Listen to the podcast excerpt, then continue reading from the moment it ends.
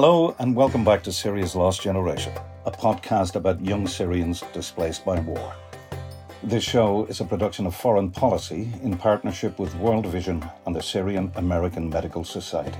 I'm your host, Liam Cunningham. In this episode, we'll take you to the northern Syrian province of Idlib, the last province that is largely controlled by rebels fighting the Syrian government. It is also home to millions of people who have been displaced from other parts of the country. Many of them are riding out another winter in very basic campsites near the Turkish border, where the Syrian and Russian militaries are less likely to carry out intense airstrikes. But the remaining pocket of rebel control has also been referred to as a kill box, because government troops have it entirely surrounded. Most anti government fighters from around the country who survived the decade of fighting have ended up in Idlib. The border Idlib shares with Turkey made it a hub of insurgent activity. From the early days of the war, the Turks allowed almost complete free movement of fighters and material in the hopes Bashar al Assad's government would fall. As Assad regained control of the Lebanese Syrian border, the Turkish one became even more critical for the insurgents, and so did Turkish support for the uprising. That support and the porousness of the border also fueled the growth of radical groups, including the Islamic State, which would eventually co opt the rebellion and come to lead it. We're once again joined by David Enders, an American journalist who lives in Beirut and has reported from Idlib. David, can you describe what it was like there? Well, many of the dynamics that animate the conflict now were present there in 2012 and 2013. Even then, there was an influx of jihadis. There was mass movement of, of people and material across the Turkish border. And the most significant difference at that time was that the rebels were, were pushing toward Damascus somewhat convincingly. They had a lot of support and, and they were making fairly rapid gains. Of course, they stalled far short of Damascus. Uh, but the campaign and the response uh, by the Syrian government just laid waste to cities across north central Syria and eventually resulted in the stalemate that's that's marked most of the war. The other big difference now is is the firepower and the involvement of, of various factions. Uh, the entry of the Russian Air Force and ground forces into the war has really been the the primary dynamic that changed the course of the war in favor of the Syrian government, and that introduced also a level of violence that was just despite all of the violence in 2012 and 2013 was was really unthinkable at that point. Now let's go to Idlib, where we spoke to two people who have seen the full scale of the war's horrors. From the response to the initial protests against the government to the open air prison much of Idlib has become.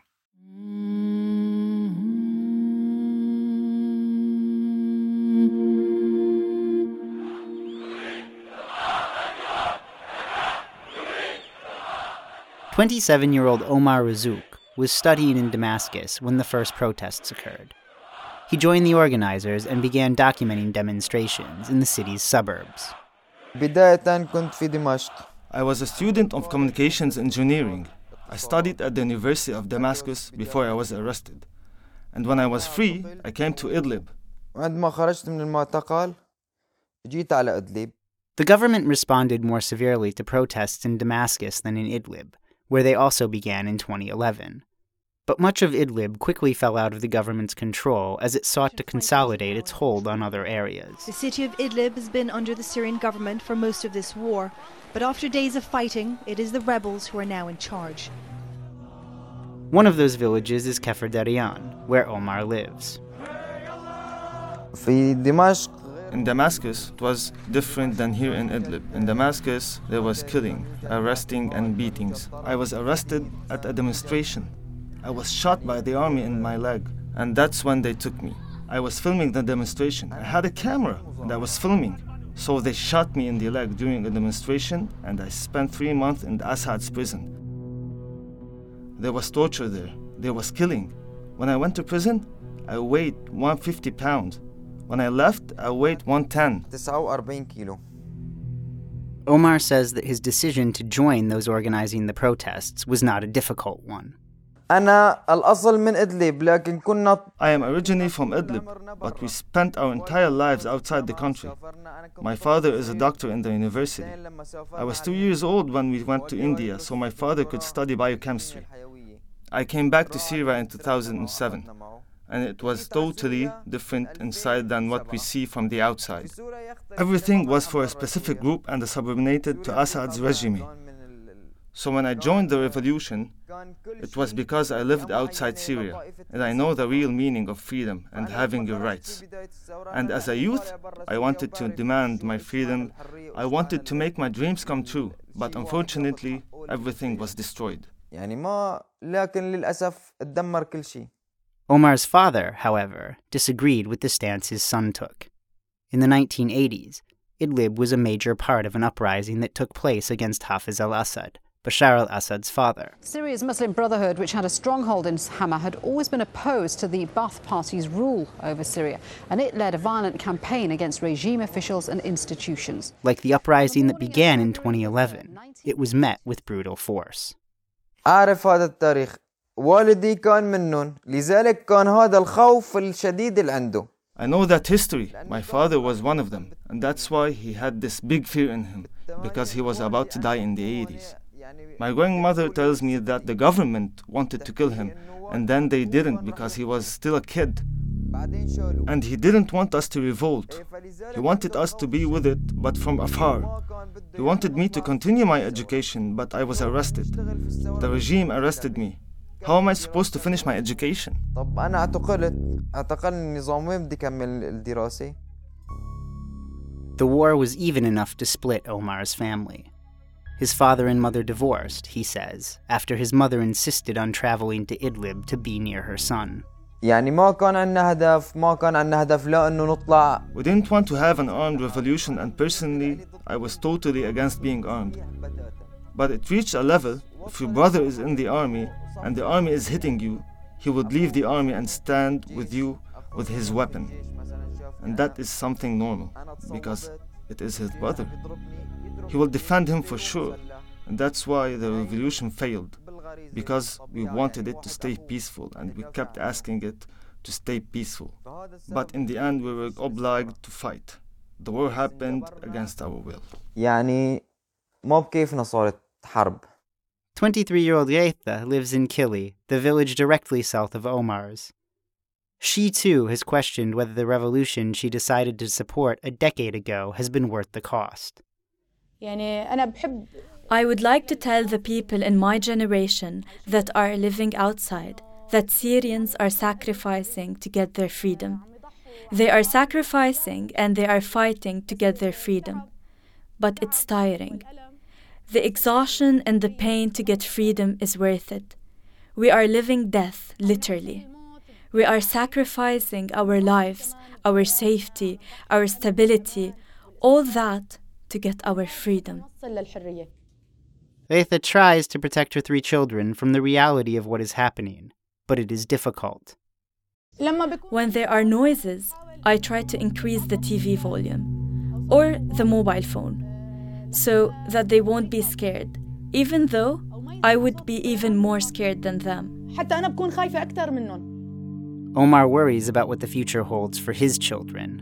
أنا متجوز إيه الحمد لله I am married, thank God. I have three kids. The oldest is four years old. I hope the war and the revolution will not be repeated in his life because the revolution destroyed us, and that's not what we wished for. عكس ما كنا متمنين نحن The freedom of movement that once existed between Turkey and Syria is now a thing of the past. Ankara says it has already taken in over 2.5 million Syrian refugees and is under pressure to stem the flow of migrants to Europe. Where once the Turkish military turned a blind eye to crossings back and forth, a wall has been built and the Turkish military now uses deadly force to prevent Syrians from entering. One of the reasons Turkey invaded northern Syria was to stop refugees from pouring across the border and to begin returning some of those who had settled in Turkey to Syria. يعني أنا هلا أنا شاب من هالشباب فيها كل الشباب I am one of the many guys that dream of leaving Syria to continue his education and to educate his kids. They are more important than me. Now I might have a chance to continue my education. But there are people who are older than me.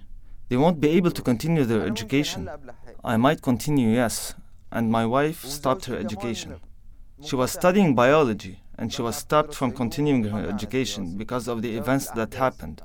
They arrested her in Aleppo. Same thing. But if you want to go to Turkey, there is no passageway that is opened for you, and if you want to go by smuggling, you might be killed on the wall. There are a lot of people who are being killed while they're going to Turkey to find work. In addition to splitting his family, the war has also taken Omar's oldest brother, Mohammed. He was killed by a barrel bomb in the city of Idlib in 2015 while documenting fighting there. Barrel bombs, a new weapon in Syria's civil war. Barrel bombs themselves have become a symbol of the civilian toll taken by the conflict. Often made from fertilizer based explosives packed into 55 gallon oil drums. Barrel bombs are cheap and crudely made, a simple container packed with explosives and sometimes scrap metal. The weapons are unguided homemade munitions that were often simply dumped out of the back of helicopters by the Syrian military. Some had fuses that were lit manually. When I first heard that this was occurring in 2012, I found it hard to believe. Why would the Syrian military, with its presumably ample stocks, be resorting to rudimentary improvised weapons? A few days later, though, I saw a pair of bombs fashioned from a washing machine drum and a gas canister that had landed in a field without exploding.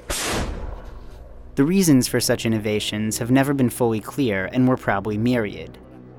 The Syrian government may have been trying to preserve its stock of more sophisticated munitions, or attempting to expand the range of types of aircrafts they could use for bombing.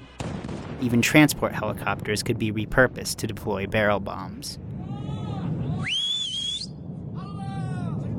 In any case, the results were terrifying. I remember sitting at a rebel base while the government targeted it with a half a dozen of these munitions, basically striking almost everything around us without hitting the presumed target. In the process, a six story apartment building was partially leveled. I didn't live through this war, I only covered it intermittently. And yet I have strong memories that have stayed with me. In the early days that Omar described, I recall seeing security forces firing at the backs of demonstrators as they fled. That scene played out many times. I was also present in rebel controlled areas as the government shelled them. An experience that generally amounted to hunkering down and hoping for the best. Then came the planes. The beginning of the air war was a major development, and I only received a small taste. These are some of the most intense airstrikes by the Assad government's jets in three weeks. I was present for assaults on Syrian government air bases in Idlib and documented the aftermath of one of the first rebel shootdowns of a government jet. In eastern Syria, I spent a morning with rebels as they tried to shoot down a helicopter with shoulder fired missiles. Later that day, I escaped an airstrike on a rebel munitions factory by minutes. Almost everywhere I went, I watched civilians dig bodies out of buildings after airstrikes. We're able to pull two children out alive, thank God, but there are still people stuck under the rubble. I saw the first camps erected amongst Idlib's olive groves in 2012, camps that would only grow in size as the war intensified. But I had the luxury of coming and going. These days, when I interview people who actually lived through the war, or parts of it at least, I find myself wondering how they cope with their trauma. I can only begin to imagine what Omar has endured. In Gaza, in Palestine, it is better than here in Idlib. Here in Idlib, there is no work. There is no education, which is the most important thing. There is nothing. The situation is really bad. My ambition is to live in the country that I wish to have, with no priority of people because they are a specific sect, or even a distinction between Shia and Sunni. Because here we had that. The people with Assad had everything, and that was what made us revolt. Syria as a country, there is nothing like it. I don't wish for the other generations to live what we lived. يعني ما بتمنى يعدي الشيء اللي عدى علينا على الأجيال اللي بعدنا Hamza, a doctor who lives in Idlib, also has four children who only know Assyria at war. The oldest is nine. Like Omar, Hamza was in eastern Ghouta when the war began. It was where he lived, it was where his practice was. He did not leave Ghouta until 2018 as part of one of the deals brokered between rebels and the government after years of siege. Hamza also lived firsthand another seminal moment of the conflict the use of chemical weapons that killed hundreds of civilians. It was another moment those fighting the government expected international intervention. President Obama had declared the use of chemical weapons a red line the year before. The biggest attack was in August 2013. I treated about uh, 900 people uh, affected by uh, chemical attack. It would also not be the only time chemical weapons were used. The chemical attacks didn't stop in uh, 2013. These uh, attacks continued in 14, 15, 16, 17, 18. While the attacks of 2013 may have faded from memory outside Syria, they remain fresh in the minds of those who experienced them. They also presage difficult times to come. After the chemical attack in Ghouta on that date, Ghouta entered in a complete siege. So, after people passed away by uh, chemical agents, people after two months were passing away by uh, malnutrition and they, they were starving because there is no, no food the people uh, remember that the international community didn't help Eastern Ghouta. Nor is it doing much to help Idlib. The area on the Turkish borders is a sea of tents, and this this sea is targeted by rockets, all kind of uh, weapons. The area is very crowded with, with, with civilians. So any shelling on this area will cause a great number of, of casualties.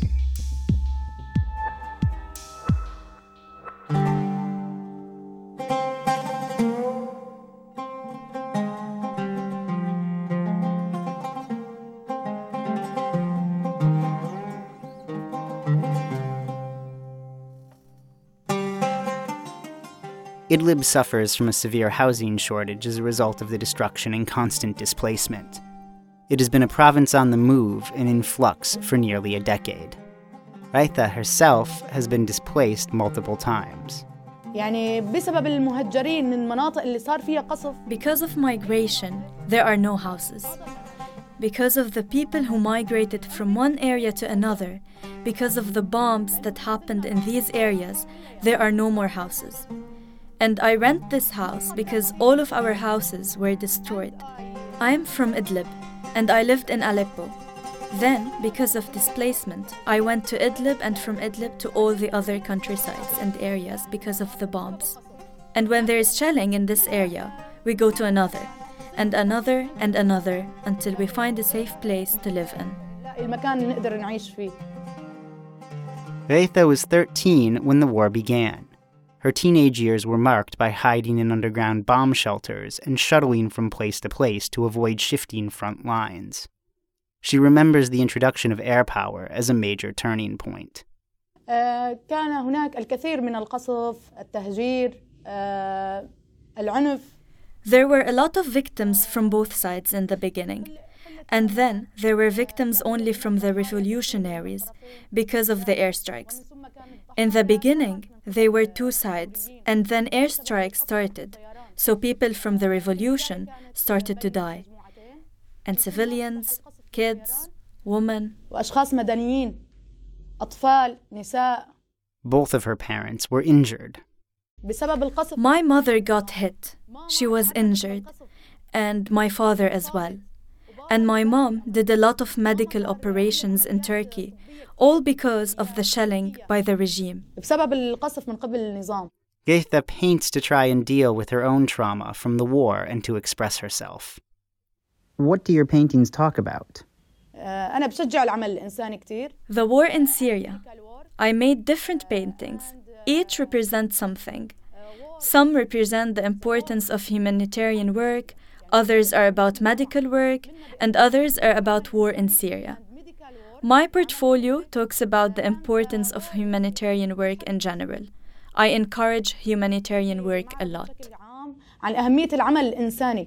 Turkish occupation in northern Syria has not ended violence. Some factions backed by the Turkish military are notorious for criminality, and there are reports the Islamic State is regrouping in some Turkish controlled areas to the east of Idlib. There is also still shelling by the Syrian government and airstrikes by the Russian military. We are here in a liberated area, and the Turkish military occupies this area. But that doesn't mean that there is no shelling. A short while ago, they were shelling an area next to the Turkish borders. It was bombed by the criminal Bashar. Bashar. The war and displacement are creating yet another division those who remained and those who emigrated.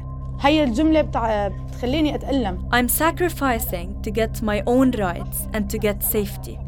We can't even reach our basic rights. Struggling here and there. To be honest, We feel we are greater than the people in our generation living outside. من الأشخاص اللي من جيلنا بالخارج. The scope of what has happened in Syria is often hard to comprehend. Dr. Mufaddal Hamadeh is the president of the Syrian American Medical Society, which spends tens of millions of dollars annually to help maintain medical infrastructure in Idlib.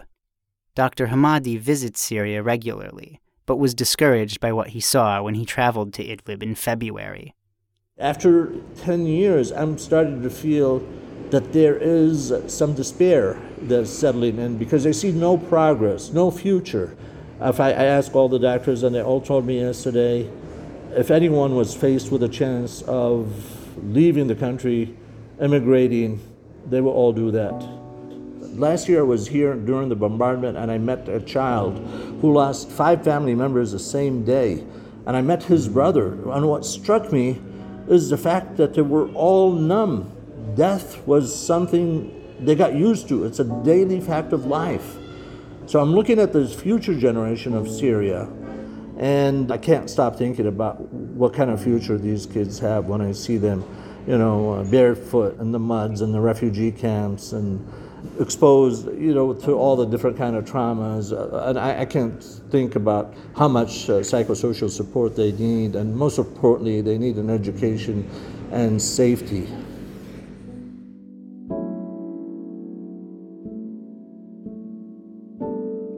In the short term, however, there is the fear about what happens if the government attempts to retake Idlib.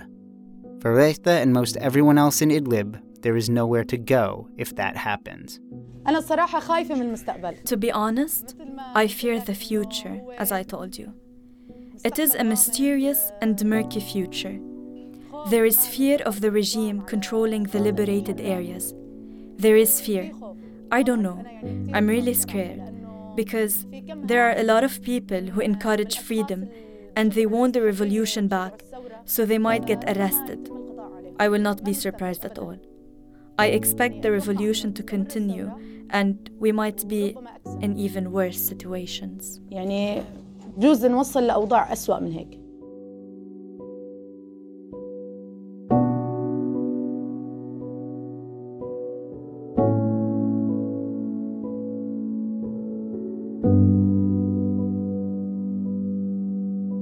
So, how long will Syria's unrest continue?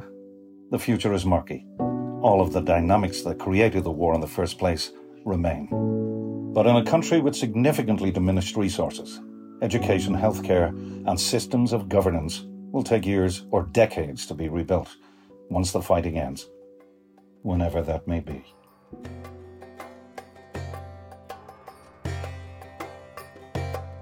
On our next episode, we'll hear from Syrians who managed to make their way not just out of Syria, but out of the region altogether and start a new life in Europe. Meantime, thanks for listening. Our producers are Rob Sachs, Alison Meekum, and Dan Ephron. David Enders reported the stories you're hearing on the show. Thanks to Laura Gemmel, Josephine El Haddad, Elias Abu Atta, John Doutzenberg, and Lobna Hassari for helping bring the series to life. We'll be back next week with another episode of Syria's Lost Generation. I'm Liam Cunningham.